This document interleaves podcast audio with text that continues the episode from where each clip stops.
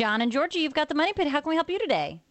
Yes, ma'am. I'm thinking about uh, finishing off a room up on top of the garage, and I'm going to use spray foam.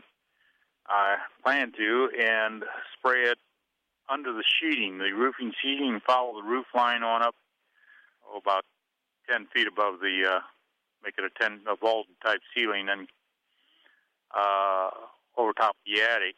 My understanding is that uh, if I spray foam right under the sheeting, that it may wo- uh, void shingle warranties. And I was going to put baffles up there uh, underneath the sheeting, and then spray the foam on top of that. But uh, do I have to put that on every rafter, or every other one, or every third one, or how many do I put that under, or don't I have to put uh, baffles? So, John, what's the shape of this roof? Is it an A shape? Yes, A shaped. Okay, so if it's A shape, what's the depth of the roof rafter? Uh, Two by eight, eight, two eight, two by I think it's ten, eight.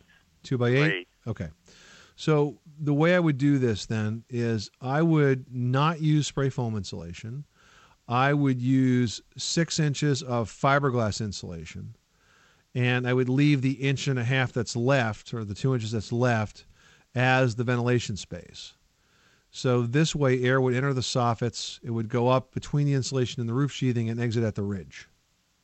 Okay. And that kind of gives you everything that you want to accomplish. Okay. All right. Well, good luck with that project. Thanks so much for calling us at 888 Money Pit.